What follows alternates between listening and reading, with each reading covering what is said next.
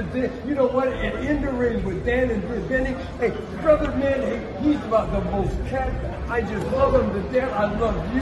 Thanks for having me. Hey, you're the best. I'm telling you, brother. In the ring with Dan and Benny. Yeah. We love you. Thank Woo, you so much. Mwah. Oh yeah.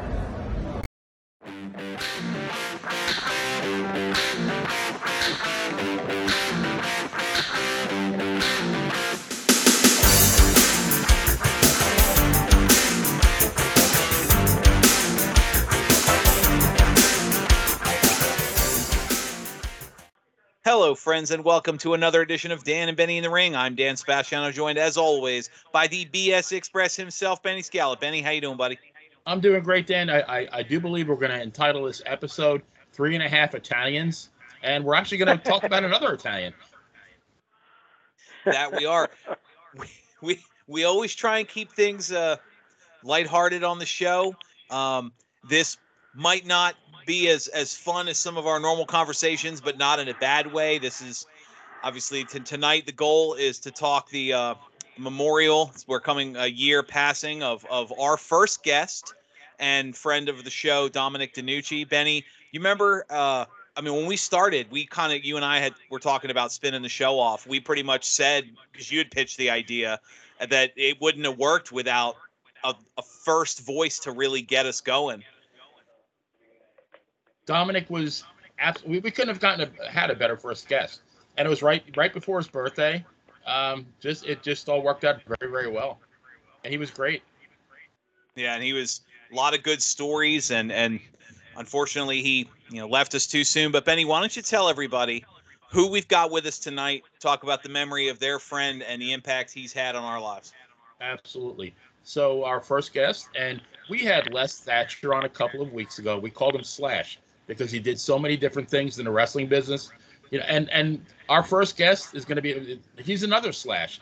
He was actually a wrestler slash manager slash referee slash promoter slash author author of the wonderful book Bruno Sammartino, the autobiography of wrestling's living legend, Mr. Sal Corrente, and also our great friend from Kansas City, Missouri, weighing 245 pounds, former NWA, hopefully I get this right, Texas Brass Knucks champion, Mr. Davey O'Hannon. Gentlemen, it's a pleasure. Welcome to Dan and Benny in the Ring. My pleasure. Well, before we get started, Benny, on talking about the memories of Dominic DeNucci, unfortunately, the wrestling world took two blows this week. One uh, coming off our re- had recently been on the show, uh, the unfortunate passing of Mike Jones. Uh, you brought that to my attention a couple of days ago. Um, that was a, a, great interview. We had a lot of fun with that. The stories he told. Um, his he has another one whose impact will be felt, like they say with you know dominoes. Uh, uh, small small things he did will be felt years from now. And the other that obviously the news broke today was the passing of Judo Gene LeBell, and that's you know another loss that that really, I mean, when you talk about people who impact, I mean, how many times has that name come up in interviews and conversations with older people, uh, or and and, some of the, the that that generation i mean where they talk about you know all the, the the training and the impact and even now in recent years some of the i don't want to say guest attractions but um people uh, non wrestlers that have competed when they were really good it was kind of a joke like oh they must have trained with LeBell so you know I'm, what, what do you think benny? Well you know as, as far as uh, mike i mean mike was a great guest. He wasn't on that long ago maybe you know what seven or eight months ago and you know I, I became facebook friends with him and he'd always you know he'd always have a I, I, post something you know that that I would think is funny, and he'd always laugh. And when I when I first heard it, I, first of all I thought I thought the other Mike Jones, which was is Virgil. Yeah, that's what and, I thought when you told yeah, me. Yeah, and then when I saw that it was like you know Mike our Mike Jones, like oh my god, just it's scary. And I think you know both Davey and South can relate. You know when you get you get a little bit older, and you know people close to your age. You know, to me, well, that's for sure. Yeah. it was just so sure. sudden with Mike. yeah. I listen. Mike Jones was a, a close personal friend, and it's uh, it's devastating to think that he's uh, he's gone. Uh, he's you know one of the last persons you'd you'd think that uh, that would happen to. Unbelievable, just unbelievable. I was uh, I was dumbfounded when I got the uh, message on it. Uh, you know, I'm I'm heading up uh, Friday to his to the service for him. Uh, yeah, I mean, uh, you know, my wife reminded me we were at his daughter's christening. I mean, you know, we were we were pretty close, and uh, he was a quality individual. and he was a he was a decent wrestler. I mean, I had no idea until you know when we invited him on, and I start you know we started doing a little bit of research. I had no idea he actually. I mean, he he he was a big star in Los Angeles, and he actually defeated yeah. Victor Rivera for the uh, the Americas title, which back then was a very prestigious title. So Oh yeah, yeah, yeah. Mike was a great hand in the ring. He's one of Johnny Rodz' guys. That's where he got the training, and uh, Yep. and you know, I I worked with him a whole bunch of times when he first started. You know, uh, naturally, uh, you know, coming from Johnny school, and then it's when the WWF was still a uh, a wrestling organization, and uh, you know, Mike came in, and you know, because he was one of Johnny's guys, you know, he he got taken care of by the boys. Uh, not that he needed to, because he, was a great hand in the ring. He was a great hand in the ring, and uh, you know, on top of that, uh, you know, he was a, a quality individual. that that Absolutely. was. you know, let me say we should be seeing in the future um, Mike on, I believe it's Vice TV. Um, Vice TV has been going around filming wrestlers uh, regarding the old territory days, and uh, Mike, along with um, Princess Victoria and um, Len Denton, the um, the grappler, um, they were interviewed. I think it was just the three of them were interviewed about the Portland territory just a few months ago.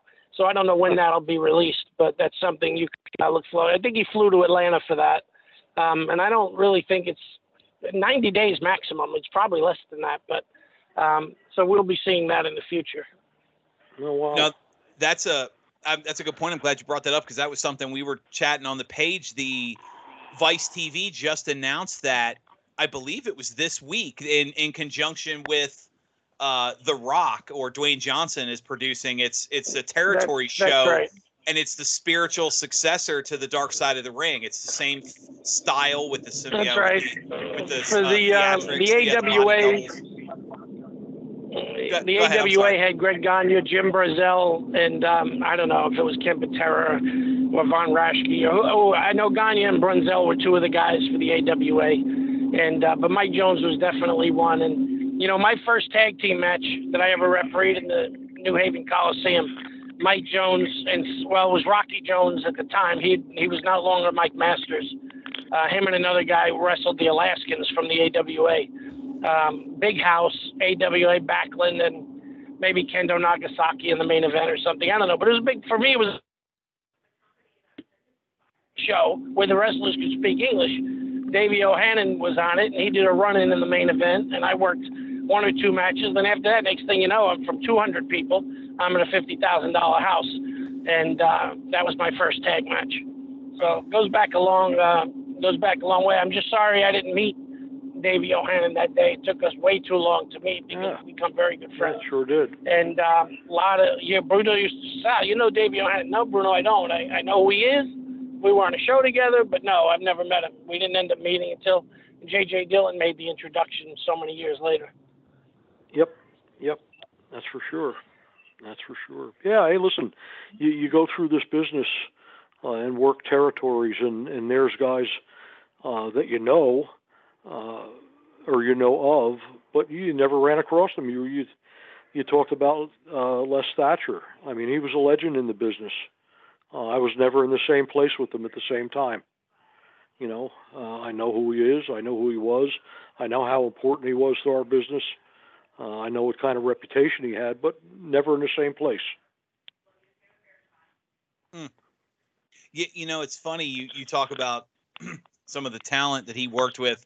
Um, one of the clips, whatever you want to call it, like like shots that we were sent when we were, I was putting everything together for the interview with uh, the, the Mike Masters show that we had was from an event in uh, uh, I don't remember the year, but it was like a clip of an old ad for it.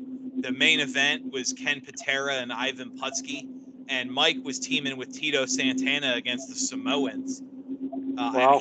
I think he said it was in New Jersey or Pennsylvania. I'd have to look back through the messages, but I, I remember because the in the little ad it said that the ticket prices were were four and six dollars Man, and I'm looking at the card, and it had you know Mike Masters and Tito Santana, and there was Bobby Duncum and Dominic versus Dominic DeNucci was one of the matches, and the bonus match was Lou Albano and Pat Patterson, Johnny Rodz, and uh, you know Rene Goulet were on there, and I'm like I'm looking, at it's literally every name on that on that list is some form of legend or Hall of Fame talent, and you could have seen them for six bucks. Like how? Well, you, you know what? I mean, first all, I got to ask you: are, are you guys are you guys at an airport or something? Man, in, unless my ears are finally going completely crazy, I'm hearing some serious noise there. But uh, I'm sitting up in our loft, and then you mentioned a poster, and I'm looking at uh, a poster from the Ocean Beach Auditorium in uh, New London, Connecticut. And uh, of course, I had to get up and walk closer to it so I could see it. Uh, ringside reserved is five dollars. Children under 12, three. The main event was Putski and Spiros Arion, uh, two legends in the business. Uh, uh, I was lucky enough to be in the semi-main, and it was Bugsy McGraw and I uh, working with Kevin Sullivan and Haystacks Calhoun. Oh wow! And uh, you know, yeah. Also on the card was Johnny Rodz, a guy named Francisco Flores, who was a great Oh, worker in the him. ring. Yeah, yeah. Uh, uh, Manny Soto. I mean, you know, a pretty good card, and uh, and like you just mentioned, you know, you, you can get a ringside seat for for six dollars. You can Well, get a ringside general general admission four dollars. I, got to put in my plug for like how much better wrestling was back then. Besides the fact that you know it was actually wrestling, but and just from a fan's perspective, you know, it, living in Long Island. Um, I mean, theoretically, if I, you know, I, I was a little bit younger back then, I couldn't drive, but if I had a license, I could go. I could go to the Garden. I could go to uh, Sunnyside Gardens. I can go to White Plains. I could go to, I guess, Poughkeepsie, maybe. I mean, I could Yep. see these guys maybe maybe five times a month. Oh, You know, sure, it- sure. You know, you had the Nassau Coliseum out there, like you just said. Right. Sunnyside Gardens, Sunnyside Garden, great arena. Uh, a lot of characters, got a tremendous history. Uh, out on the island, you had the Island Garden Arena. My first show. Commack. Yep. Yeah, yeah. I mean, places like that, and like you just said, if you traveled, White Plains, the county center, was a great place to work. Ridgewood Grove was a fantastic place to work. The Brooklyn Rollerama.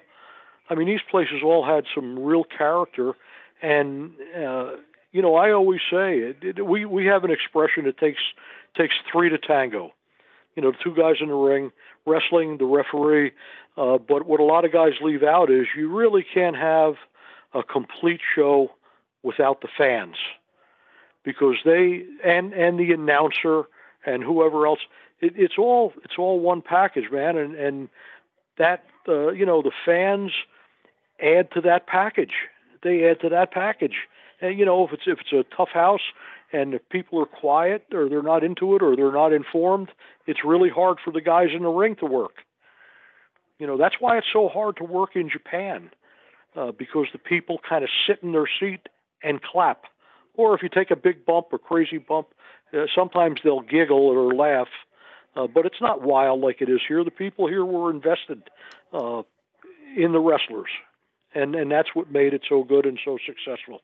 Well, well, I mean, like just reference the garden, and you know when there was no entrance music, and Oh But- no! but the, you know the main event, you know the crowd would be kind of like you know buzzing, and all of a sudden the crowd would just Uh, Absolutely. Oh was. yeah. And then it's because you know Bruno was making his way to the ring. You know, no fanfare, no entrance music. You know, not like no pyrotechnics. It was just Bruno, and that was enough. Yeah, the The, the people. yeah the atmosphere the atmosphere was unbelievable. It was Evan unbelievable, and I re- the- he said the building which actually shook. Yeah, I remember it as a kid. I went to the old garden. I I got to watch Bruno beat Buddy Rogers uh, for the title. You know, I was a fan, and and you know I got to go uh, and and see these things happen. You know, in, in a lot of the other arenas also. Uh, and- for me, the extra added treat was when I finally got into the business. A lot of the guys that I had watched as a fan were still working.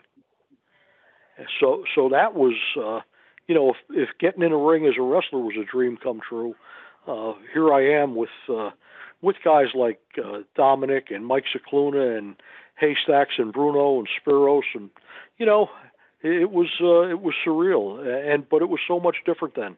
It was so much like you just said, no entrance music. I didn't need that. You know, y- y- the people were there. They were informed.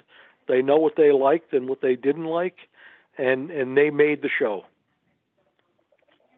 And I think they saw they saw you guys often enough that there was kind of a personal connection there. I think. Oh yeah, yeah, yeah. I mean, and and like I said, now the now again, I don't, I could not even tell you who was working for the companies uh, in the ring. Don't know them. Uh, don't know their names. Uh, I never get to see it. I don't turn it on for any reason. I'm I'm just not interested. But you know, back when I was working, uh, the the people believed or or they suspended suspended their disbelief for a little while, and they were serious wrestling fans. They were serious. They did. They didn't need uh, music. Uh, they didn't need some guy hopping in the ring and standing on the uh, second strand of ropes and and trying to work the crowd up. They didn't need that. They knew what they wanted to see.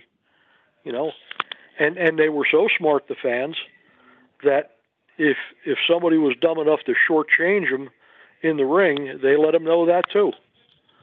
You know, that was a big no-no. You didn't do that uh, when you got in the ring. You you were in there for a reason, and you had to appreciate the people that were there. You know, I mean, uh, I hear people say the marks. I never use that expression. Uh, it's uh, it's disrespectful. Uh, you know, the old timers we called the crowd the people. That's who it was. The Fans. people. Yeah, yeah. A, term that just recently returned to the wrestling lexicon. Fans, something Well, they're allowed to say on yeah. TV again. No more universe. No. Actually, somebody pointed out. So, uh, um, go ahead. Well, I just want to say before we get too far off topic here, um, because we got to get to Dominic, I'm sure uh, here soon. Is uh, you know we were talking about passings, and uh, I certainly don't want to let the passing of Blackjack Brown go by. No, that was Act- um, actually oh, yeah. question, Sal. yeah, that was actually going to be the next point we brought up. But yes, since since you no, go ahead. What any any thoughts on that? Obviously, Well, I have a lot of thoughts on that. Um, you know, both of us were, were friends of Blackjacks. And, you know, for those who may not know, it was without Blackjack Brown, I might have never been connected to Bruno Sammartino. Um, he's the one that made the introduction. Of course, you know, after that, it just kind of came along naturally. But I had never met Bruno. Bruno was gone from the WWF by the time I got there.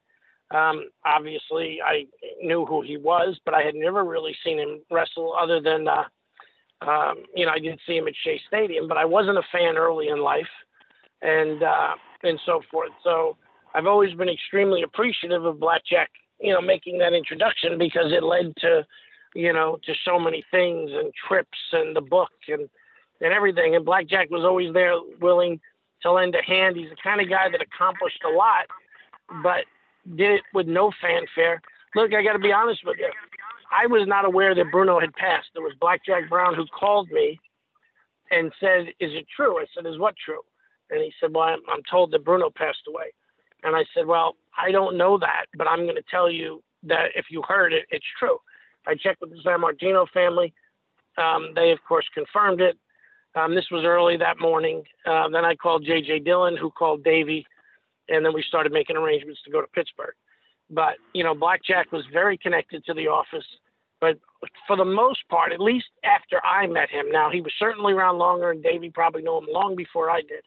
But it seemed like everything he did, he moved the chess pieces around from the back instead of the front. But you never heard anyone say a bad word about the guy ever. Well, And that's if he for could sure. help you, yeah, yeah. He would.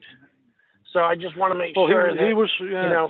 he was a he was a fixture, man. He was he was a fixture in the business, you know, in this New York territory, and and just you know the the short part of it is, uh, he was very well liked and very well respected, and he was accepted into our little closed shop. Uh, the the guys uh, had a had a very high opinion of Blackjack, and uh, when Sal sent me the note uh, and said that he had passed on, you know, I immediately got a, a picture in my mind's eye uh, of him because he was always there, no matter where we were, uh, and and yeah, he's Blackjack's loss is is a loss to many of us that were uh, involved in this business, and uh, oh, you know, it's a tough, you know, tough show right now. Tough show uh, with these people we're talking about. Now, now Blackjack did prime. He did a lot of photography, correct? And then then he did a lot of writing for the programs. Is that correct? Yeah, the programs and the newspapers in New York. Oh, the new. Okay, all right. Yeah, and the newspapers, which which Wow. you know, you guys know how hard it was to get a newspaper to report on professional wrestling. You know, they, he was he was a source for the Slammer. Um, that used to write in the Daily News. He was definitely a big source for that. He was with PLJ Radio. I brought the Samoans up to PLJ. Blackjack was the wrestling consultant. He was there with us, of course. Um, he just did a little bit of, of everything, and uh, and Yeah, you know where sure his connection to Bruno came from was when Bruno was not with the WWF. They uh, they had the one eight hundred Gab line, and Bruno was uh, you know a paid host and uh, I would come on. In those days, I was a troubleshooting referee, going to different territories, Puerto Rico and and Minnesota, and you you name it. I was heading there, and uh, so we would talk. And I guess Blackjack tells the story. One day, Bruno said, uh, "Blackjack, this other guy you got on the phone, who is he?" So he explained to Bruno who I was, and because he had never heard of me, and he shouldn't have heard of me. Um, but uh, you know that Gab line lasted a while. And the guys, I understand. Buddy Rogers was on once recently. And um, Blackjack in. I was really just in touch with Blackjack a few weeks ago about Bobo Brazil, and he said, you know, I had him on the Gab line a few times, and um, Bruno and Bobo got along uh, very well. His family, when I told him I wrote Bruno's book, he said, you know, Bruno spent the night in our house a few times. And I said, wow, no, I didn't, I didn't know that. But Bruno liked wow. uh, Bobo. But so I was glad I had a chance to talk to Blackjack um, very recently, and a, a good friend of uh, at least mine, I, I guess Davey, uh, if he knows Mitch, uh, Mitch Seinfeld, Pitchman Mitch, uh, been around a Yep. long time, used to wrestle a little bit, promote. Um, him and George Napolitano flew out for the day to take part in the services and, and came back on on Wednesday. Oh, that's good. So, yeah, yeah. Um, yeah, George. Uh, Yeah. George worked with Blackjack a lot, and they didn't even hesitate. They got early flight. I mean, they had a long day. They had to get to LaGuardia early in the morning and get back home. It was a it was a long day, but they were happy they went, and I'm glad they they got to go. But Well, uh, just in a week where so many people are passing, I didn't. I certainly didn't want a guy like Blackjack to potentially be overlooked. Not. Yeah, yeah, no doubt about it. Yeah, uh, you know, I, I think it's an interesting side note. The um, Justin Roberts, the ring announcer for AEW, credits Blackjack with getting kind of helping him when he first got into the business. And at the AEW tapings on Wednesday, the eh, what would that be? The, August third, he actually wore the black photographer's gloves um, in the while he was in the ring doing the announcing, which I thought was a nice little nod. You know, the, yeah, the, the heard that. I've fingerless. been right the fingerless gloves. Yeah, I was very surprised Well- to hear to see that Bubba Ray Dudley wrote that he, he helped the Dudleys get into the WWF, and uh, I mean I'm sure Bubba Ray said that. That's what happened. So you know, I but I didn't know that. And you know, let me say this: Blackjack could have helped a hundred people when he talked to the hundred and first person. you would have heard him brag or talk about anything that he did for the previous hundred. Wow. That's Nope. just the way he That's was. for sure. Yeah, he was a he was a good man. He really was a good man, and you know uh, another another element of sadness uh, recently. That's for sure. Well, obviously, gentlemen, we you know can only, like you said, not not some of the easiest topics to get to, but we did bring you on. It's it's been a year, and Dominic was a, a big friend of the show. Obviously, Benny and I said we we couldn't have gotten the show started really without him. Uh, Benny, I'm gonna give you the first question. What are you thinking? I guess the, the the first question would be, how did you guys come to meet Dominic? I think Davey, you had told me a story once where you were wrestling, and uh, uh, did he say something like, uh, "Hey kid, did you hurt yourself?" Oh yeah, yeah. I, I had just come in. I had just come in from Kansas City, uh, where I broke in. Uh, not br- I well, it wasn't a breaking in. There were no schools. Uh, breaking in then was on the job training.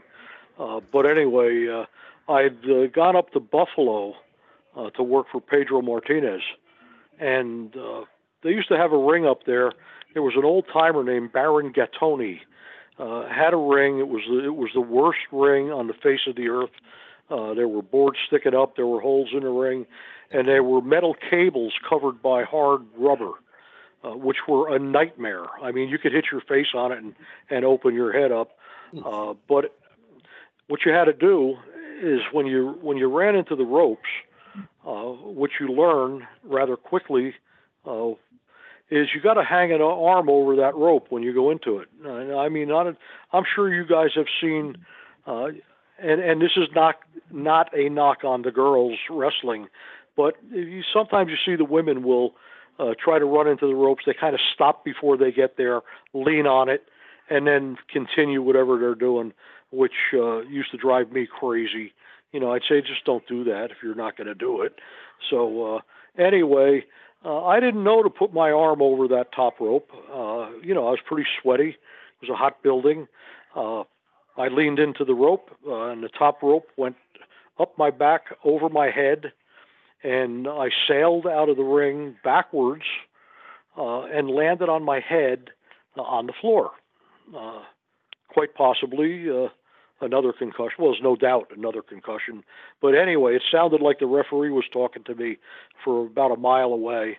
And uh, when they picked me up and uh, were walking me back to the dressing room, uh, I noticed the guy that was kind of leaning on his elbow watching the matches standing in the little runway. And as we went by, I heard a voice say, Did you hurt yourself, a kid? and I went, I didn't know what the hell that was.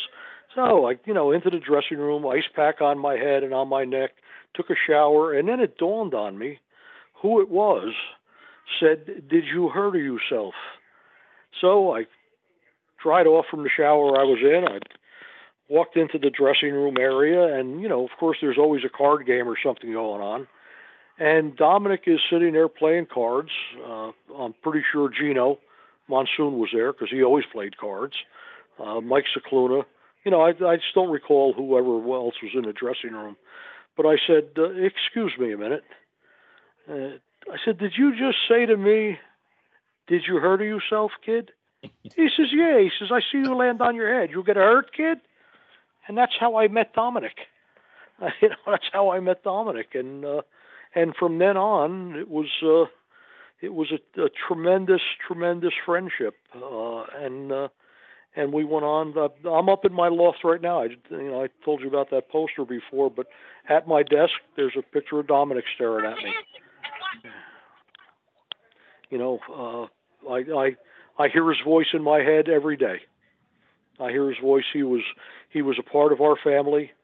Uh, you know, babysat my kids and uh, was at our house, and we were together so much uh, that that he certainly was a part of our family. Sal, how about you? Um, I'm going to have to be honest with you and tell you that I don't remember. Um, you know, I used to work security in the back door in Allentown, but everybody was behind the curtain. Um, you know, so I, I don't recollect running into him there. And in Hamburg, Um, I would work security on the heel side and get the drinks and the coffee when I first started. And you know, as Davey will tell you, it was a long way from the heel side to the baby face. You just didn't go over there. So Oh, I yeah. didn't meet him over there either. I probably met him in some towns. The two memories I do have of my earliest memories of Dominic are one um, refereeing a match between him and Larry Winters. Um, and Larry was a little apprehensive and in the match, and he's, you know, he's trying to get Larry to lay it in, and uh, you know, Larry's just not wanting to do that. I guess, um, you know, working with a big star, and he didn't, you know, he just didn't want to do it. And eventually, Dominic said, "Okay, kid, let me show you how this gets done." He spins him around, starts whacking. This is how to do it, kid. so Yep. I've never, I know Larry Winters was a great guy, good hand, but um, you, you know, sometimes you just gotta wake somebody up. Then um, I had a tag match scheduled, me and somebody. I don't remember if it was Stan Lane or Jimmy Garvin. I, I don't remember who it was, but it was me and one of them against Dominic DeNucci and uh, Preston Steele was the, one of Dominic's students. And for whatever reason, one of them couldn't make it. So I called Sika at the last minute, and he came in. So me and Sika had a tag match against Dominic and um, and Pete, and it, and it all went fine. Um, but I do, I remember, um, you know, I was young in the ring at the time, and uh, as we as we left the arena in the car, Sika said, "Sal, when you got Dominic in the corner like that, what's your rush? Take your time, roll your sleeve down, give him a damn whack." He said, "Dominic will wait for you," and I Yeah, I just so- exactly. I just always remembered that. Um, you know, I'm sure I was rushing through it a little bit, but um, those, those are my earliest um, earliest memories. Keep in mind when I first started wrestling, when somebody was matched up against, Dom- and I didn't, you know, go to the towns yet right away. When somebody wrestled Dominic DeNucci on television, that was a big deal because if you got by him, you were pretty much headed for Backlund. So when you got elevated, instead of beating shit out of guys, you know, Dominic would have you rocking there for a little while, but ultimately one of the heel managers was going to do something or, or whatever it was. But, you know, you always had hope that Dominic would stop the guy from getting the back, but never happened that way, of course. Um, but, uh, but that was exciting for me as a fan because that was a, a match that you knew was going to be somewhat competitive and you you always felt like he had a chance. And Dominic was a tough guy to work with because he was he was so big. He was all arms and legs. Uh, but uh, you know, if you knew how to work, I mean, I you know I worked with Dominic a zillion times, a zillion times, uh, and uh, you know I, I can't say I ever had a bad one with him. I can't say I ever had a bad one. You know, and you know we knew each other well enough. And like Sal said, you know, newer guys or guys that that had a different position would be a little hesitant to lay him in. You know, I was I was kind of known as a, a close worker, snug. So when I did something, you know, I did it uh, because I wanted the fans to believe me. I mean, if I punched you, I didn't knock your teeth out. Uh, but if I used a forearm, uh, you got it all, and you got it really hard. And you know, and that's what made the business what it was. And Dominic liked that uh, because he, you know, he was an old school guy too. You know, don't shortchange the fans. They're here to see a wrestling match. Speaking of old school, eh, maybe I get your thoughts on this. Um, I mean, at the time, Dominic was one of the top baby faces, but he was also kind of the buffer, if that makes any sense. He, he when they bring in the the heel of the month, the big monster, whoever it was that they were going to build up to a, a Madison Square Garden match with Bruno, they'd go through Dominic to get to Bruno. Oh, sure. Dominic would be the baby face they would conquer, and then Bruno would be the one to have to stop him. I'm wondering what your thoughts are on on how how it was that that formula worked for so many years. In in when in Yeah, today's you say you say Bruno, but it wasn't just Bruno. It was the Bruno years, and then all the way into the Backlund years, right? I mean, it was Well, a, it was and- a long No, time. right. It was the same. It was either it was either if it wasn't Dominic, it was SD Jones in the later years. But it was one of the two of them was what got you through the Backlund. In the Bruno years, it was probably more steady Dominic. And and let me tell you something. When Hogan first came in, uh, he worked all over the territory with Hogan and Dominic, all over. And and what would happen is Vince Senior uh, would would get the guy that was, uh, you know, the, the the guy that homesteaded was there. Uh, he would say, "Okay, how was it?" Uh, another guy that you could speak of like that is Johnny Rodz. You know, Johnny did the test. Johnny did the test with many, many guys. But Hogan, you know, they didn't know what they had in Hogan when he first came in, and and he worked all over the place with Dominic. Uh, he worked all over, and I'm sure that that Hogan uh, learned a whole bunch from Dominic. I guess th- this would have been the um. This wasn't like the Sterling Golden years. This was still No, when he first came in, he first Okay. he- before he got a push. Actually, I I I I vividly remember that that Terry and I were sitting next to one another, and I'm pretty sure it was in Allentown for Allentown TV at the Okay. uh, at the Field House. Is that a Field House? Yeah, whatever the hell it was. Yeah. Uh, but we were in Allentown, and uh, and Hogan, uh, who has naturally dark hair, had a little design of chest hair on his chest, and uh, now I'll only let you imagine what the design was. But anyway, he had this design, and I'll never forget. We're sitting there talking, and Vince Senior was walking by, going to the office or wherever he was going, and boy, he put the brakes on, and we both looked up, and he said, "Terry, go shave that right now, right now."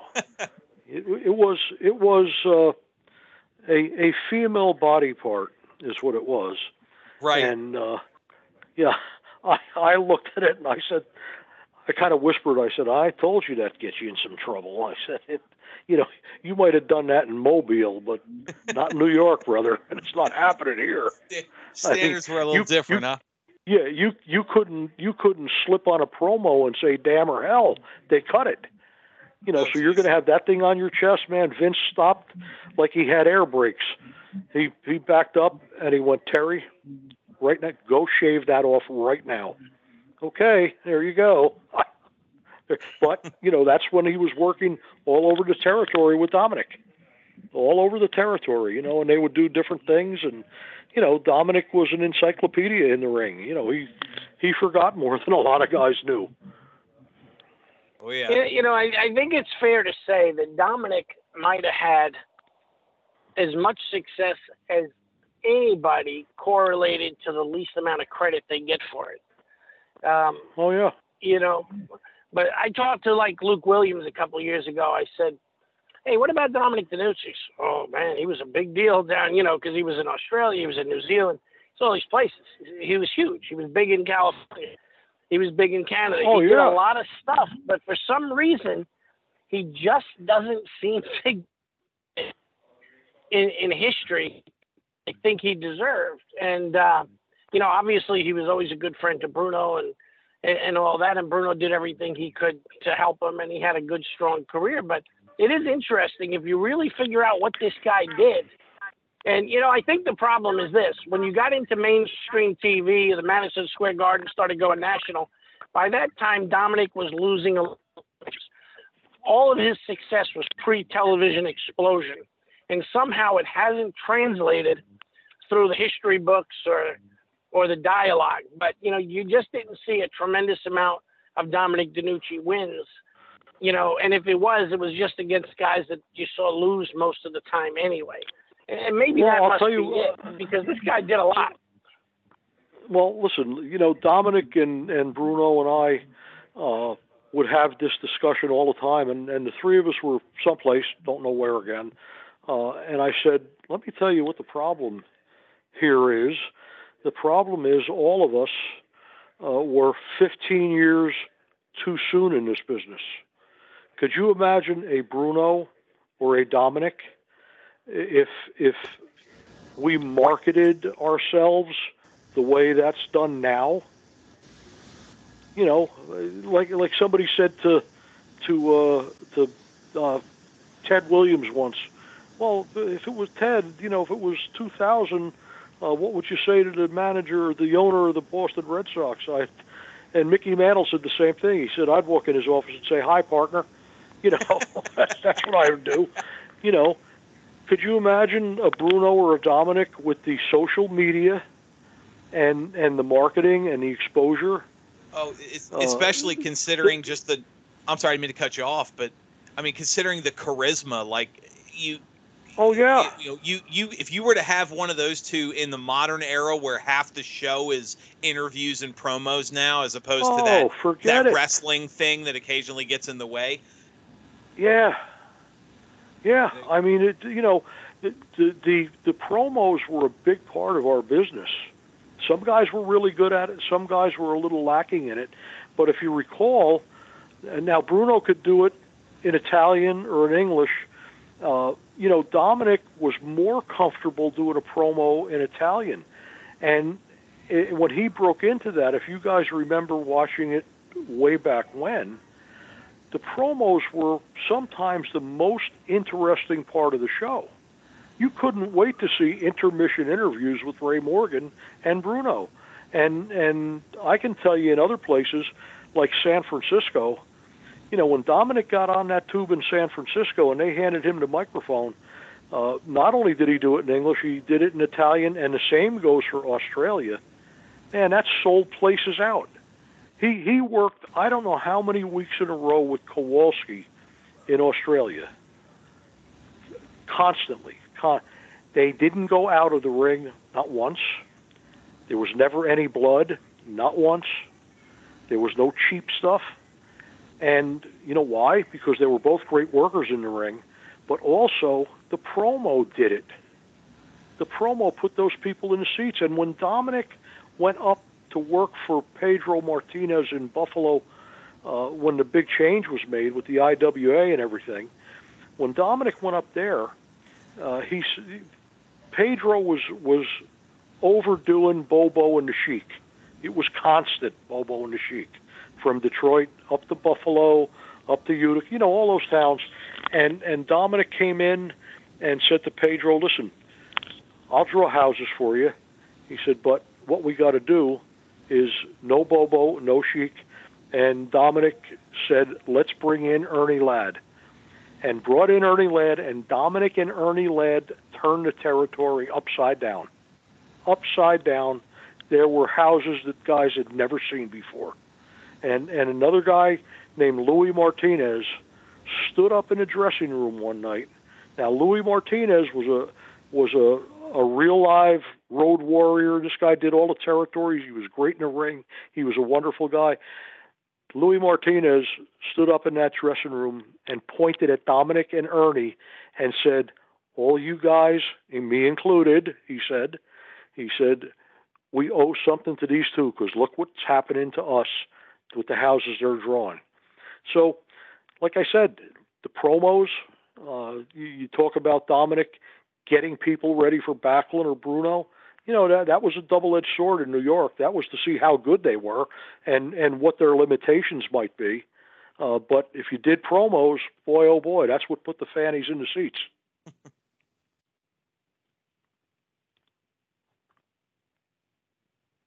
Well, let me ask you something else then. Uh, you talk about putting people in and and the way because you you hit it on the head.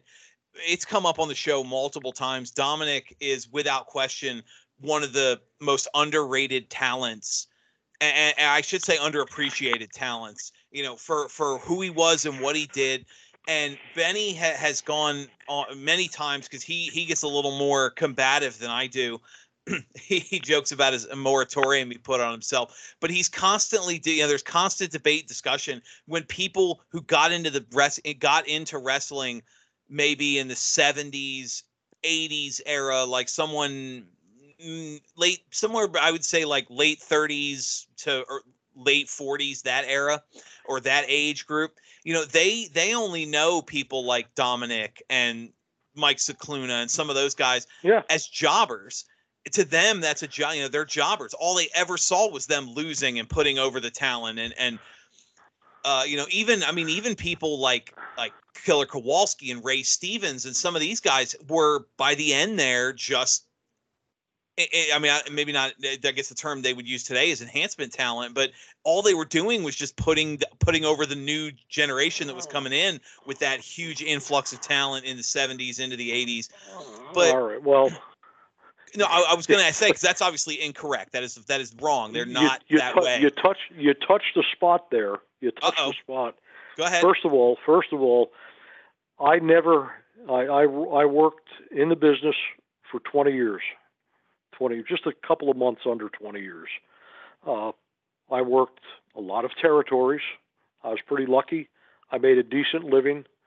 Uh, not not one time, not one time did I hear the word jobber in a dressing room. You, in you, a, you in the dressing room in the dressing room were wrestlers.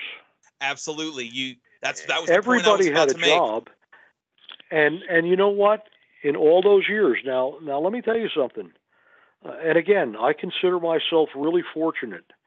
I got to work in the ring with absolute legends legends ray stevens dominic of course uh, i mean i was a heel so you know the the, the guys i worked with were, were for the most part baby faces uh, we never call them faces, by the way, which I see sometimes. Somebody said to Larry Zbyszko on a, "Oh, were you guys ever faces?"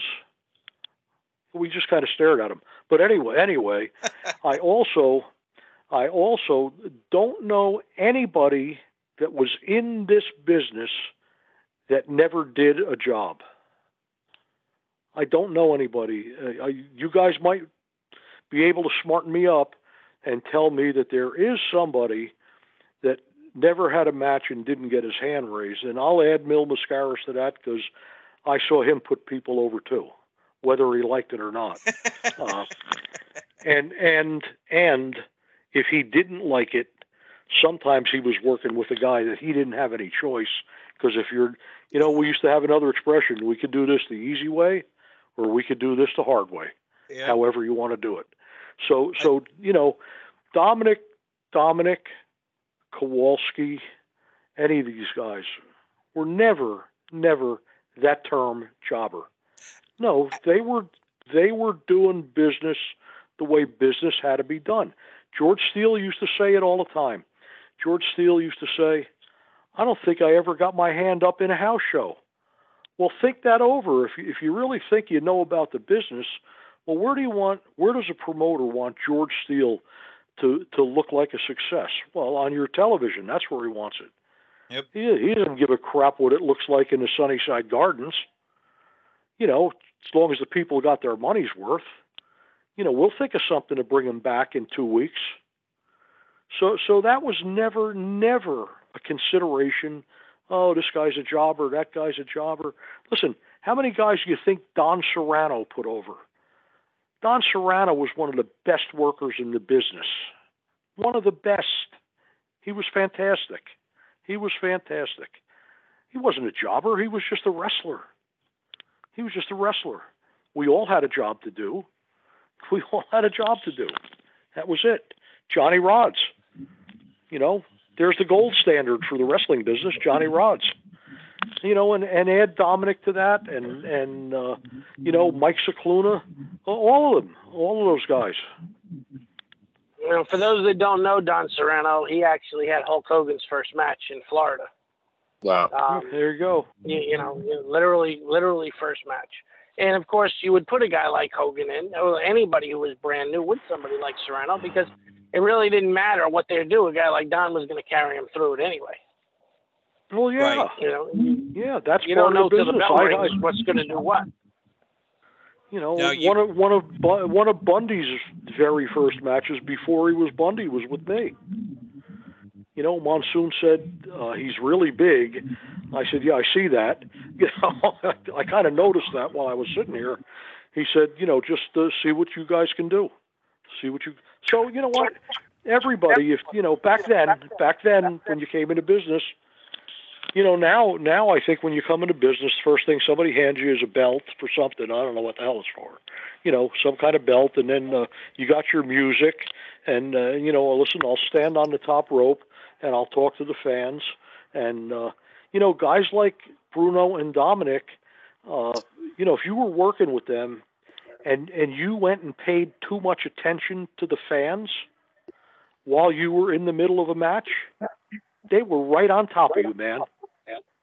Be- because because the idea is I'm, I'm in an athletic contest to to win, and and that's what I'm doing here. So am I going to argue with the fans or play around on on the on the top rope, or am I going to go wrestle?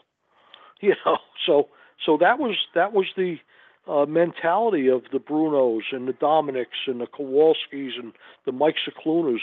You know, you could you could take a couple of seconds to work with the fans. Don't take too long. Don't take too long. Yeah, you uh Davey, you definitely I didn't mean to strike a nerve. I was getting to that that that No, jobber that's all was an right. offensive term. But um No, I'm I, not offended. I was gonna well, I was gonna ask what your thoughts were on obviously you said everybody had to do a job and Dominic, you guys have both told us stories that he's the consummate professional. Uh, you know, how how other than than I'm going to go out there and, and you're going to get your hand raised. How was he in the back working with a lot of the influx of the young guys and the new talent? And hey, you know, we're going to go out, we're going to have a match. You know, I mean, you're you're about to go in the ring, however many minutes with Dominic. He, you know, he's you're going to go over. Um, but how was he as far as working with the young guys? Because you've heard a lot of we've had guys on the show, unfortunately, a lot of horror stories about some guys that were just not they weren't easy to work with as far as passing their knowledge and helping the up and comers. How was Dominic with that? Oh, Dominic was great like that. Dominic was a Opposite of what you natural, a said, yeah. natural teacher uh, with that. And what you would do is, uh, you know, the, the the routine in the dressing room. Uh, I mean, you know, and keep in mind, if you've worked with somebody so many times, you didn't have anything to discuss before you went in the ring. We did it right there. We did it in the ring. You know, uh, whoever the booker or the agent was would walk over and say, uh, "I need, you know, I need 14 minutes. Uh, get Dominic's hand up. I need 14 minutes. Get Davey's hand up, or or whoever, or or they'd say to you, uh, you know, 15 minutes. Uh, go through uh, Broadway, or they'd say this many minutes and uh, uh, DQ, whether it was a strong DQ or count out, whatever it was. But what Dominic would do with a with a newer guy, he'd say, "Come on, kid, come with me," and walk into the shower uh, and and have a discussion. And and I am sure the first thing he said to a new guy would be, "Okay, listen, uh, start out nice and slow. Start out nice and slow, and we'll back it down from there. You know, uh, can't rush everything through because the people can't see you if you rush things through. So Dominic was very good, and Dominic was so good that in the ring, you know, if somebody grabbed the wrong arm or was in the wrong position, he could fix that without the people even knowing about it. He could fix that without the people knowing. So he was he was from that uh, group of guys that that did that. Yeah. Now you know there were some guys that were a little hard to get along with uh, with stuff like that. Uh, you know, Putski is as close as Putski and I are. Uh, you know, Joe would uh, would be living his gimmick sometimes, and you know, think he's really Polish power. Uh, he's a great guy. He's a great guy, but sometimes you had to you had to say, uh, "Okay, Ivan, uh, let's let's don't get too excited here." You know, takes takes two of us to do this. Can't do it by yourself. You know, if I if I do some jumping jacks after the Polish hammer, it's not going to look good for you. So you better take it easy. You know, but but Dominic was a natural teacher. You know, Dominic was. A, I'll tell you another guy that was was was taught me was Frank Hickey. Frank Hickey was unbelievable. Yeah, unbelievable. You know, so that's that's that generation of those guys. You know, that's that generation. You know, Dominic was was such an all around, and don't forget he was a phenomenal amateur wrestler. He was he was the real deal. He was the real deal. He was fantastic. But yeah, he was really good with the newer guy or a guy that uh, he didn't know very well, or, or you know, if a guy had to get himself over, Dominic would show him how to do it. that kind of leads to my next question, though. Is that you know, as far as him becoming a, a trainer, w- was that just like the natural extension of how he helped everybody in the ring, and he decided, you know, once he got a little bit older, that he would, you know, actually devote some more time to doing this?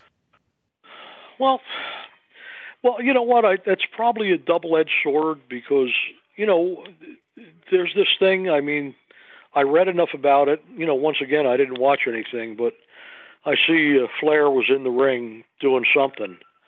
Uh, you know, you really got to know when to not do this stuff and embarrass That's a whole. anymore. That's a, a, a two-show episode. That's a whole nother show for you That's, guys that's, to that's, do. that's a month's worth of shows. Yeah, you're not kidding. But so so what I think happened, you know, Dominic was a very very proud guy, a very proud guy. He he had he had character like not too many people do, and Dominic knew that you couldn't do everything that you used to do after so many years. You know, it's not easy, man. It gets hard. The body kind of falls apart. You know, you can't stop the clock. Uh, so I think to keep his hand in, to keep his hand in, he had uh, he was training people. You know, it was probably uh, a financial thing too. You know, he, he saw he could make some money doing that. He saw he could make some money doing that. You know, because don't forget that you know we we we really didn't have a great pension plan with the uh, wrestling business. Uh, yeah, I think it was none is what it was. Uh, that was the pension plan. It was called the Save Your Money Plan. Uh, and so if you didn't do that, which Dominic did, Dominic was pretty smart about that stuff. Uh, but you know, I think it was it was kind of a few reasons. You, you still got to be in the ring, which you know all of us would like to do that Uh, and stay there. It's it's kind of special to be in there. So, you know, somebody asked an actor once, "Why do you why do you like to perform on stage?"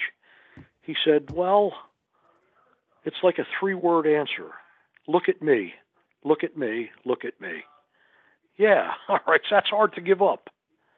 That's hard to give up. It's fun being in front of the crowd. So so Dominic was so good at it, was so good at it, and uh, and patient about it. So you know he was a natural trainer, and he did that. I have to go back a bit in, in history, and it, this is just to illustrate what you guys had to go through. You know, I in preparation for this podcast, I actually listened to the first episode when he was on, and he mentioned that he was. I mean, obviously he was huge in Australia. I think he won the championship four times, and he beat a couple of guys named uh, Ray Stevens and Killer Kowalski, who at that Oh, time yeah. both those guys were top ten in the entire world. So I mean, he was a big deal. But he came back to San Francisco, and uh, I was it maybe Roy Shire back then. Um, Yep, sure was. Okay. And so he was going to stay there for, I think, six months in San Francisco. And he said Mhm. he loved San Francisco and he wanted to stay there. He's just getting comfortable. He's, I think it was 13 days in. He's, uh, Shire said, Jim Barnett called and want you back in Australia. Oh And yeah, So, yeah. and I guess my, the, the point of all of that is like, all of you guys, like, how hard was it to maintain any semblance of a life with a family when you had to go Oh through my stuff? like that? God. Are you kidding? I mean, it was first of all you had to like being on the road. You really had to like being on the road. It's it's a it's a very hard life. Uh, you know, you you miss a lot of stuff with your kids growing up, and uh, you know you miss all the family stuff. You know, unless you're lucky enough to work in a territory where you live. Uh, you know, and and and quite often uh, you couldn't do that, you know, because th- there was some kind of unwritten rule which I never liked that said, well, you know what, uh, you you can't stay in your home territory uh, too long. You can't make money there. I say, why not? Shit, my home territory was New York. You know, there's no better place to make money than that, you know. But so so it was hard, and and Dominic in Australia. Let me tell you something.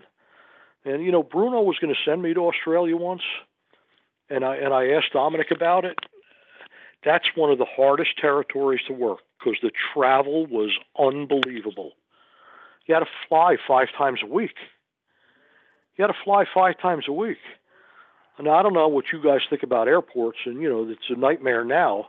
I'm But it was never fun. The, yeah, it's never fun to be in a plane. You know, it's on if you're big, it's uncomfortable, it's inconvenient, and you know back then it was easier. You know back then the flights weren't full quite often. You could kind of spread out a little bit, but he was he was so so successful in Australia that Barnett didn't want him want him to leave, didn't want him to leave, and and he, Dominic was doing pretty well in in San Francisco. He and Ray Stevens and Pat Patterson, uh, you know, they they were tearing the place up. They were tearing up. They were selling out that Cow Palace. Uh, but you know, uh, you know, business is business, and and he went back, and he went back. But being on the road is is just not easy. It's just not easy. I mean, you know, there's the phone call at home, depending on where you work. Uh, you know, if, if you're working, uh, what was the Mid Atlantic area uh, at the time, you know, some of their big shows were Thanksgiving Day, you know, Christmas. They'd have a show. You know, guys would be on the phone. Well, did the kids get up yet and find their presents? Or, you know, okay, where? Well, I'm in I'm in the hotel coffee shop having an open turkey sandwich. What are you doing? It's Thanksgiving. You know, so, so that was hard. That was hard stuff. But you know, Dominic did it. Dominic did it. Mm. Sal, let me ask you something. Um, we all know. Uh, I mean, you, me, Benny, uh, some of Davey, maybe in the experiences. Uh, as as Benny joked, three three and a half. Italian men have a unique eh, uh, reputation for fiery independence, pride, uh, being somewhat demanding of respect. It's just kind of a thing that I mean, I, I grew up with it in my family. I know Benny did too. Uh, when he he talked about the first show when he was on as our first guest, Dominic told a story about he how he got a check from Vince Senior that was way lower than he thought it should be, and he stuffed it back in Vince's pocket and was like, "You keep this." You know, it was he was insulted, and I'm curious. Two two point question here. Uh, one, it, it was that specific event did, did did that ever come up again in Dominic's career and did, do you know of any other interactions like that with someone who had the reputation of being willing to stand up to the promoters well who who are you asking that question to Sal or myself yeah, Sal I, I remember that one time uh, Animal told me they uh, they called Ole Anderson and said, "Where's the other two thirds of our check?" And he said, "It's in my pocket. Where do you think it is?" Um, and the, uh, the, the Samoans said that, um, you know, and I'm pretty sure this accurate story. They went to the office in Georgia, and uh, Jim Barnett ran in the closet and locked the door and said, "Why don't you boys just put in your notice and go?" And then uh, they worked with the Moondogs in, in the Omni, and you know, then I think from there they headed to to Louisiana. But uh, as far as it get, look, I'm going to tell you, you got two guys in my mind that were big stars in the WWF and WWWF that ended up their career on what fans might consider a low note. Um, one is Mike Scicluna, the other is Dominic DeNucci. I think both of these guys could have went other places. I know Mike Scicluna, um, they wanted him to go to Charlotte, and he would have done well in Charlotte. Um, there's no question in my mind. But he was done traveling. So, and they didn't want to let him go. He didn't want to take the move, even though Crockett wanted him. He said, "I'm going to stay here." Well, of course, if you're going to stay here, well, after a while, you know, and you're you're getting up there in, in years more so. You've been on top a long time. Well, now you're going to start working underneath. But if you don't want to travel anymore, I'm going to tell you the same thing for Dominic. I mean, mm-hmm. the guy had been on the road his whole life. Davey would know better. But there's just a certain point. You either got to go and, and put in some time somewhere else, and then they can bring you back again, never time to start winding down unless you're, you know, Bruno could have stayed on top for as long as he wanted. But for it, not everybody is going to have that. I mean, you you're just talking about such a tiny group of folks that could have that. The rest, you had to shuffle people in and out. And listen, I say it's a tremendous compliment. Say, oh, you don't want to go to Charlotte? Okay, well that's fine. Well, we can't use you. No, you guys kept working. They had steady jobs because they were good people and they had worked for years. And, and if you ask me, they deserve the opportunity to stay home if that's what they wanted. They could have went somewhere else, made more money, and finished up. Their, maybe then came back and finished up their career with some sort of a push, but they chose not to do that, and and that's okay. You, you know, so so no, I wouldn't think something like that. And if anything, to be honest with you, Dominic's the kind of guy that, you know, me or Davey shoving that check in Vince Senior's pocket was probably a lot less funny than Dominic doing it. you, you know what I mean? Well- Dominic's the kind of guy that would have almost made a comedy out of it, um, or would have came across funny. Where you know uh, half Italian Mr. Caruso over here, or myself would have probably taken a much different approach. Well, let me tell you, th- that happened because they were giving Kowalski a, a little push again to work with Bruno, and Dominic worked in the garden with Kowalski, uh, and it was the, uh, uh, I think it was the first show in the new garden, and and Kowalski was getting whatever he was, but anyway, uh, Dominic was working with Walter, and when Dominic got the check uh, he was really, really disappointed with it. And uh, what he did was folded it up, and he went to Vince Senior and put it in his jacket pocket, in the breast pocket, stuffed it in, and he said, "You need this more than me." That's it. He got in the car and he went home to Pittsburgh. And that's when he went up to Buffalo. That's when he went up for Pedro Martinez.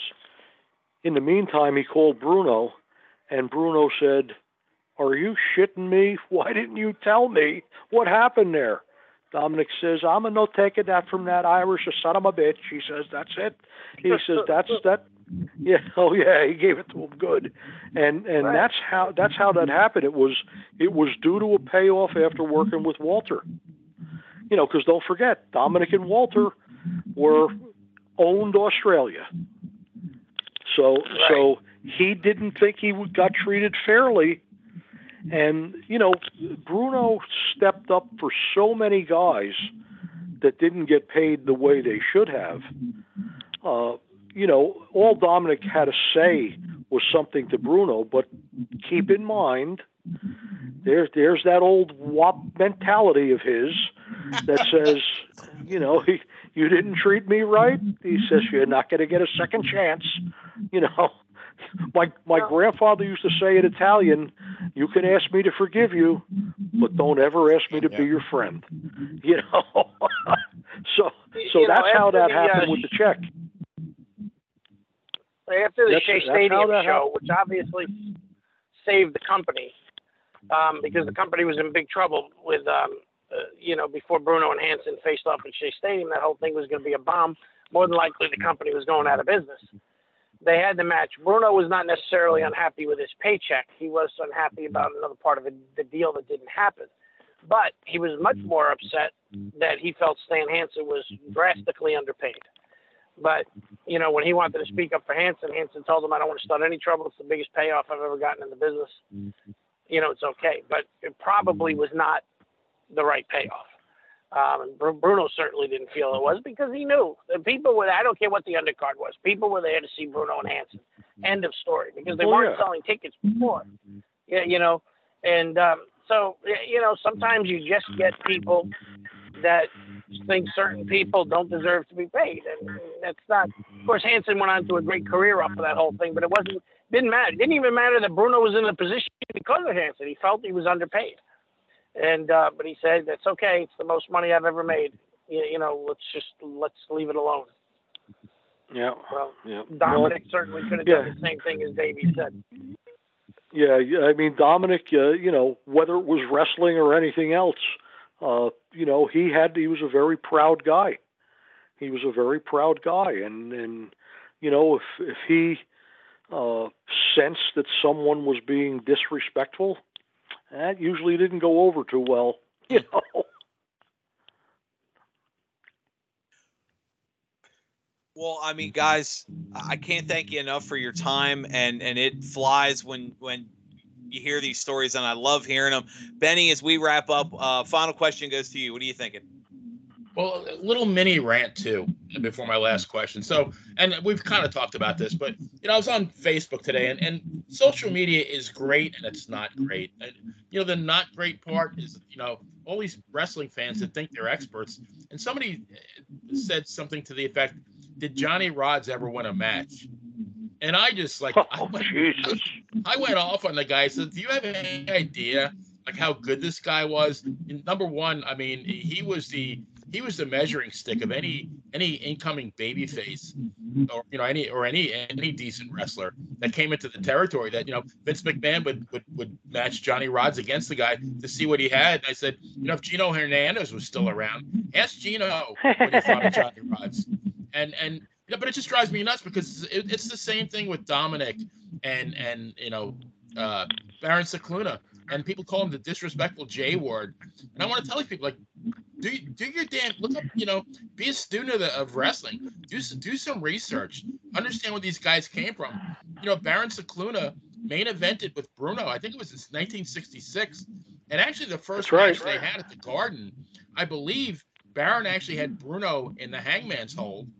And the only You're absolutely right. and, and Bruno won the match by disqualification when I guess when Baron or I mean when Bruno kicked the referee and the referee the referee DQ'd Baron because of that. But it, it was like a 27 27 minute match, and I, I I'm pretty sure that they went uh, they had a rematch at the Garden, but I'm sure they wrestled many many times. These guys were big deals. You know these fans. Oh out there, yeah. Well, do your, well, do your keep in damn mind, these guys were not only big deals, they were champions. These guys were Right. tag team champions in many places. And Johnny Rodz worked on top in California. He worked on top in Puerto Rico. He mm-hmm. did win a lot of matches. These are guys with limited information and a lot more mouth, certainly, than they have information. But the truth is, if you look at things, Johnny won a lot of matches. Um, you, you know, he, he, he definitely won matches. But these other guys were, were champions, right? I mean, they literally Oh, yeah. held tag team titles you know, the problem, look, when people say who the best wrestlers were, Bruno used to say this all the time. Sal, they're talking about the era that they know, right? That's what they're talking about. But you can go all the way back to Gorgeous George, and there's all kinds of people that guys today wouldn't give a, a hoot about. But these guys, you know, drew money, made money. You, you know, guys like the Bruiser and the Crusher. These these guys drew tons of money. But who's putting them on the list of the top wrestlers? And how do you define the top wrestler? You, you know, mm-hmm. anyway, you you really you, you just don't. You, you know, it, it's very tough. Yeah, I mean Mike Scicluna, Johnny Rodz, Dominic. I mean, come on, these these guys are absolute legends, absolute legends, and and I'm speaking from a fan standpoint.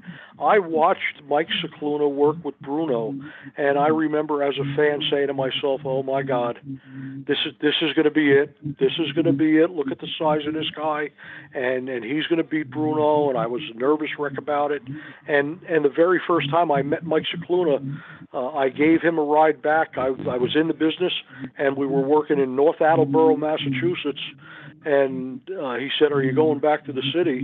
And I said, "Yep." And he rode with me, and and that was my first exposure to him. And you know, uh, we talked for four hours, and you know, I got the whole history. Uh, and I said to him at some point, I said, "Well, you know, Mike, I got to tell you, you know, a few years back, I really hated your guts. You know, I, I couldn't stand you. Uh, so you know, mission accomplished as far as he was concerned. Yeah, You know, because right? uh, he did his job. Yeah, and you know, I finally I learned to understand that stuff. But these guys to be maligned by people who think they know, well, you know what? I, I'll give you I'll give you the answer. Uh, that that guys in my era, in my time, would give you. Well, you know what? You think I'm a jobber and I never won a match? There's one way for you to find out. There's one way for you to find out, Get in the ring. and and Yep. that that's that's also the answer when you hear the uh, fake question, depending on the attitude it's asked with. Well, you know what? Johnny Valentine said, "I can't, I can't convince you about what you're looking at on TV, but I can convince you that I'm not fake." You know, so somebody says to me, "Come on, that crap, that that's all." I don't know. You want to find out? Because all I need is about 30 seconds. All I need is about 30 seconds. You could find out if that's fake or not. You know, or so you know if you ever did that, and I saw Mike Scicluna, and I saw Johnny Rodz, and I saw Dominic, and I saw Davey uh, straighten people out in the ring. You know, newer guys uh, that that uh, didn't respect the business, uh, and I also saw fans get straightened out uh, when when they thought they knew better than us. So, but I guess that's all I'll, changed uh, now. I'll give you a Johnny Rod story to close with. So in '85, I think uh, we went overseas to uh, Qatar and Dubai, and I was, you know, basically somewhat new. Um, and certainly didn't know anywhere near what I know today. It was I was just really getting my feet wet, and Johnny was on the tour with us, and it was uh, he was a fan favorite over there and the fans just cheered and cheered and cheered. Now, keep in mind, when I started growing watching wrestling, Johnny Rodz, I really didn't know him. I ended up mm-hmm. flying overseas with him in the very seat mm-hmm. right next to each other, mm-hmm. and um, so I got to know him a little bit. Um, and I'd seen him around, but look, we didn't have a relationship, that's for sure. And but I did have one with Charlie Fulton, and I was so confused because the fans were treating Johnny like you, you know he was Hulk Hogan over there. And I said, Charlie, I don't understand. Johnny doesn't win any matches on television, and these guys are treating him. He said, "So look, this is the way it is. Johnny may not win a lot of matches these days on television, he said, but these people see the WWF TV. Johnny's never get pushed around by anybody, including the Giant. They have respect for him, and they're treating him that way. And uh, and Right. Johnny, you know, I got to tell you, as great a heel as Johnny is, he's a fantastic baby face. We worked over there, me, him, and Tanaka, and that stupid salt.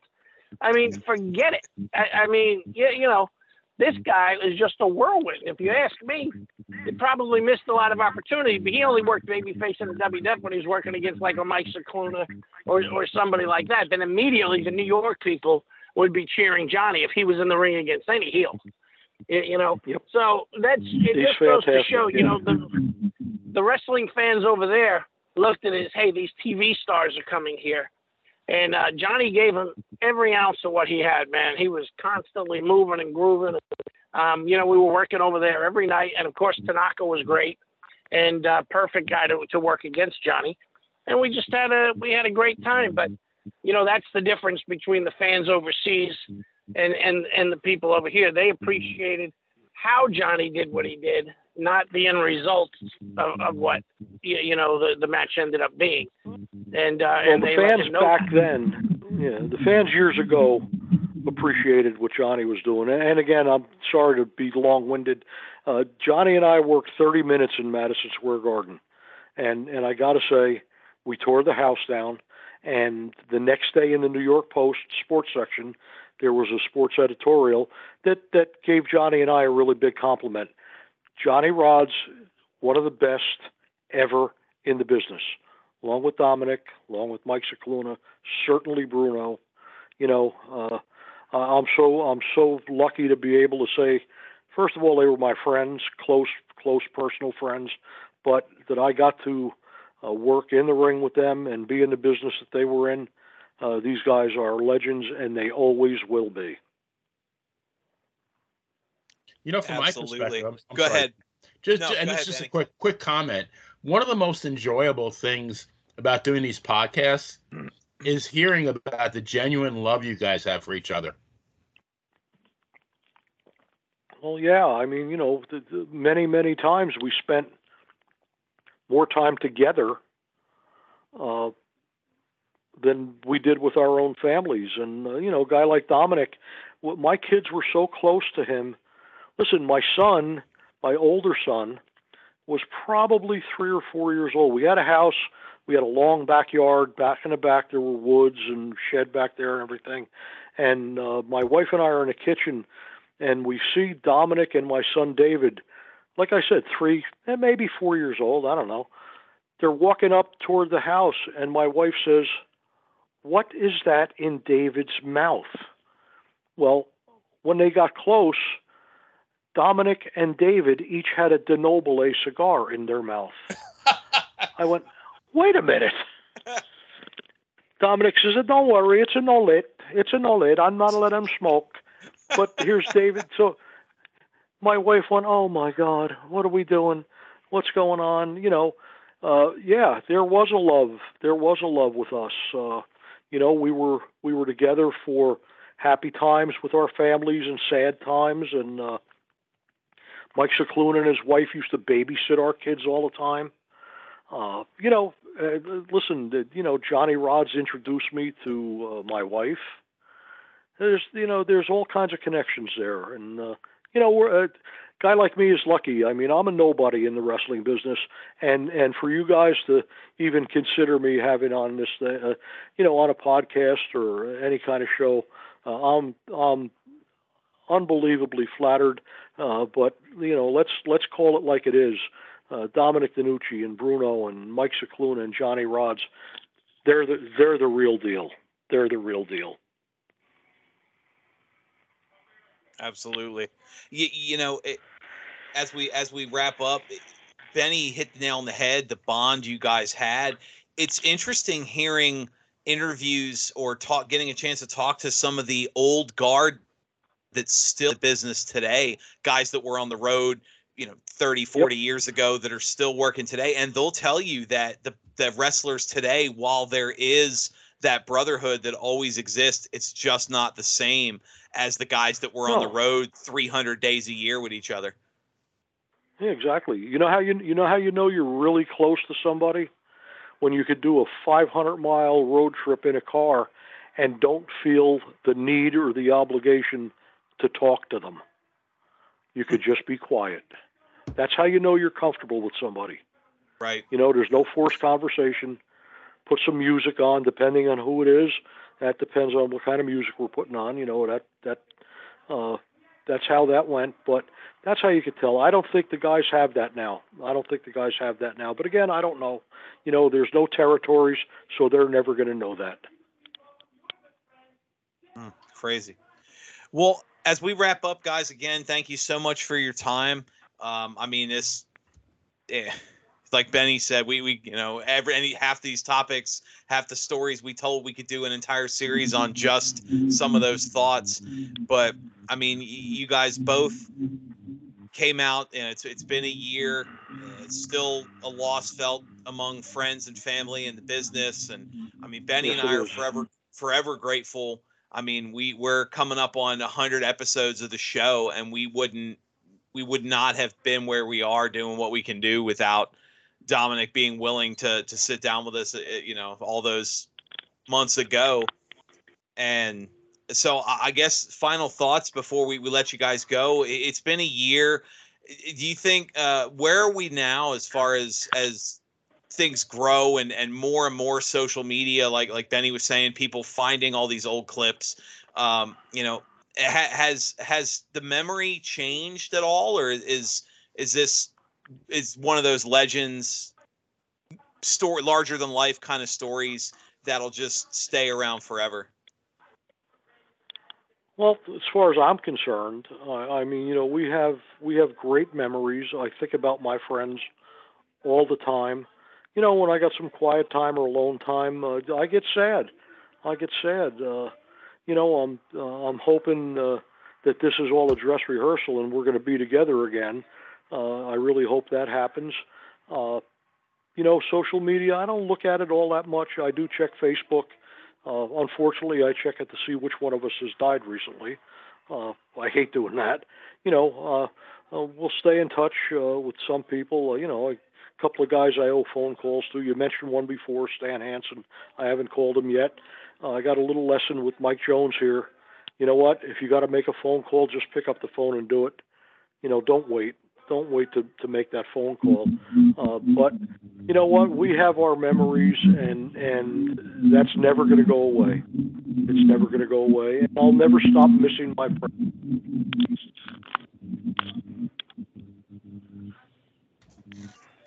What about you?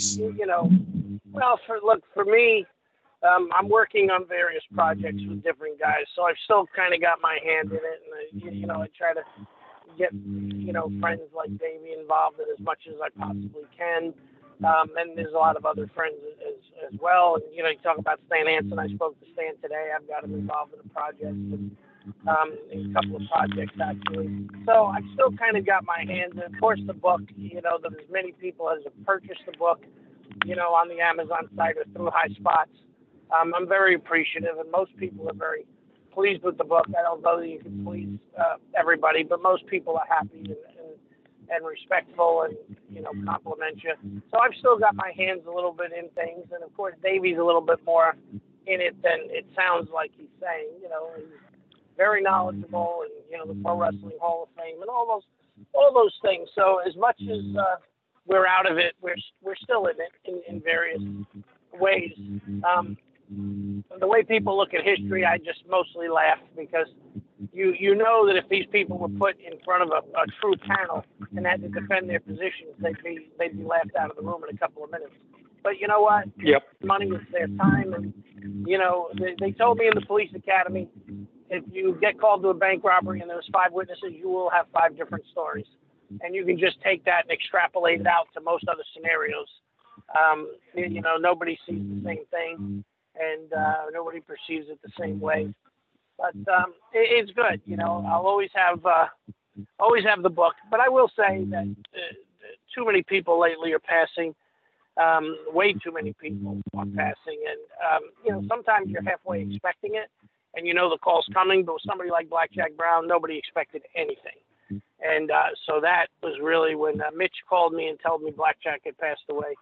I, it, it hit me pretty hard. Uh, like I said, this is a guy I didn't get to spend as much time with as I would have liked, but when we crossed paths, um, we always did. Luckily, I was up in Michigan to see him a few years ago. We went to the Golden Corral and, and, and so forth. But, you know, he changed my life. I mean, I don't know when or if I would have met Bruno Sammartino. The first time I met him in person was when I convinced him to come out and uh, manage his son David against Zbyszko, and Paul Heyman was going to manage um, Paulie Dangerously at the time was going to manage um, Zbyszko. I mean, I had to convince him to do that. I think David pushed him a little bit too. So from both ends, he finally agreed, and then it took off from there. But none of that happens without Blackjack Brown, and he was not that old of a guy. And you know, I heard from Afa a couple of times in the last week about this, and it bothers him too. You know, so many guys are are, are moving on. So, you know, yeah, it's on my mind as we're, we're getting older. You just don't know when the next call's. When I call Stan Lane, he basically jokes around that the Undertaker's calling because every time I call him, it's to tell him who, who the last person who died was. you know, or Jimmy Hart, same thing. Jimmy's in Sal. Every time the phone rings, he said, I, I'm just, you know, I'm hoping it's not another death. You Yep. know, so Yep. what can, what can you do? Oh well. Uh, the world, as they as they say, you reach the point in your life when life stops giving you things and starts taking them away. So I have to say one more thing really quick here. There, there was an episode of the Munsters where Herman got a uh, a ham radio, and he was talking to who he thought was the head Martian, and uh, I guess the head Martian said, uh, uh, "You know what I'm going to do? I'm going to tear your arm off and stick it down your throat," and uh, and Herman said, "Well, you can't do that of you don't know where I am." And I think the head Martian said, "Okay, then I'll just blow up the whole planet Earth." But um, but, but I want to disagree with I want to disagree with Davey. Davey O'Hannon is definitely not a nobody. I mean, he's a somebody in my book, and I think everybody, all of us fans book. So, I, I- Well, I, thank you. I I can disagree with you, that. Davey, because I'm too far away and you don't know where I am. Well, that's all right. You're allowed to. Dis- that's a good disagreement. I like Oh, okay. that. So I appreciate You it. can't blow up the planet Earth. I, I do remember the Munsters episode and the kid's father who uh, who, who told him that. yeah, I do I do remember that. But yeah, Davey O'Hannon is another underrated guy, and he underrates himself. Um, Absolutely. And, Well. and, you know, guys like us will continue to boost him because he not only did a lot, it's the way he conducted himself and the way several of these guys we were talking about. It's not so much what they achieved; it's how they conducted themselves while they were achieving it. And uh, you you know, you don't hear people say bad words about these people. Well, there's a reason for that. You know, and then there's a lot of guys you don't hear anybody say really any, too much good about. And there's a reason for Yep. that. Absolutely. well, Well, gentlemen, thank you again so much. I mean, I, obviously, hopefully, next time we get a chance to talk, it'll be a, a happier topic. But I think some of the fun stories and, and talks we had today is a great way to honor the legacy. And again, I can't reiterate enough how important Dominic's been to the show. And again, your time, I know this might not have been the easiest conversation for you to have. So thank you again so much. Sal, Davey, you guys have been great, and we'll definitely uh, have to reach out to you again at some point, and maybe, like I said, talk about something a little, little happier. And anytime, thank you again for having me. I appreciate it. Appreciate it. Absolutely. Take it easy. Take it easy. You- pal. Gentlemen, have Take care, yourselves a great evening. Take care. Thank you. Bye bye. Thanks, guys. Well, there it is, Benny. One year since the, uh, I mean, it was one year since the passing, and and Dominic's done a lot, and these guys had some great stories and times for him. So, uh, any final thoughts as we wrap up? Yeah, and, and you know they kind of were talking about it at the end as far as you know the brotherhood. Th- that's not going to happen. There's not going to be a podcast 30 years from now where Ryback's going to be talking about chumming around with uh, Daniel Bryan or anything. Like that. these guys are. It's a totally. I mean, it's a different, whole different game. They, you know, pretty much all go their own ways. They, they're not driving four or five hundred miles to one, you know, one town. You know, wrestling, getting in, the, getting back in the car. You know, driving in the middle of the night to the next town, stopping maybe at a 24-hour diner to get a hamburger. I mean, th- those days are long gone. But I mean, and I'm sure it was like when it was happening. I mean, it was very, very inconvenient. You know, trying to sleep in a car and you know these you know sweaty guys and. But I mean, look at look at the love they have for each other, and and it's like I said, it's just such a nice thing to see, and I don't think that is ever going to happen again. No, not in the slightest. Although that's probably a bad example because you, you don't need a podcast 20 years from now for guys right in the wrestling business today to be willing to tell stories about how much they all hate Ryback. Right. But I, I get what you mean. So, hey, maybe we'll get lucky 20, uh, 20, 30 years from now, guys will be somebody will be on a podcast talking about this this Dan and Benny show they listened to when they were kids, and it's what got them into wrestling. Or by then we'll be on like episode eight eight thousand or something like that. Yeah. we'll we'll still be we'll still be talking about uh surprise shit. Think about think about some of the talent today. And I'll be We'll telling still, we'll, geriatric hooker jokes. we'll well yeah, I was gonna say well, you know, a- when we get to episode eight thousand, we'll still be hyping up the upcoming pay per view between Brock Lesnar and Roman Reigns. Right. WrestleMania 57. But all right, Benny. I mean, it's been been great as always, and hopefully these guys, uh, you know, enjoy them enjoy themselves for the evening. I know this wasn't easy for them, but obviously Dominic DeNucci, hell of a talent. You know, we we, we cannot overlook talking about him. And obviously, like I said, we're a year from his passing, and he's so important to the show. And we've got a lot. You and I were talking earlier today. We've got a lot of good episodes coming up here the next few weeks and months. So, I mean, outward, upward, we continue to expand and and some good partners. We got some big shows coming up to talk about, and of course, we wouldn't be uh, would be reminisce without giving a special shout out as we wrap up as we close tonight uh, to Jimmy Valiant and the 80th birthday bash he celebrated over the weekend. Uh, big event. BWC had uh, so packed to the rafters. So Yeah, and uh, coming up in less than eight weeks, October the second is the graduation. yeah, and uh, they're gonna have an honorary grad graduate, right? Uh, Actually, I, I think so. I think yeah, I think you're actually uh, you're actually talking to him. There you go. Well, for the BS Express himself, Benny Scala, I'm Dan Sebastian. I'll have a good night, everyone, and we will see you next time we're in the ring.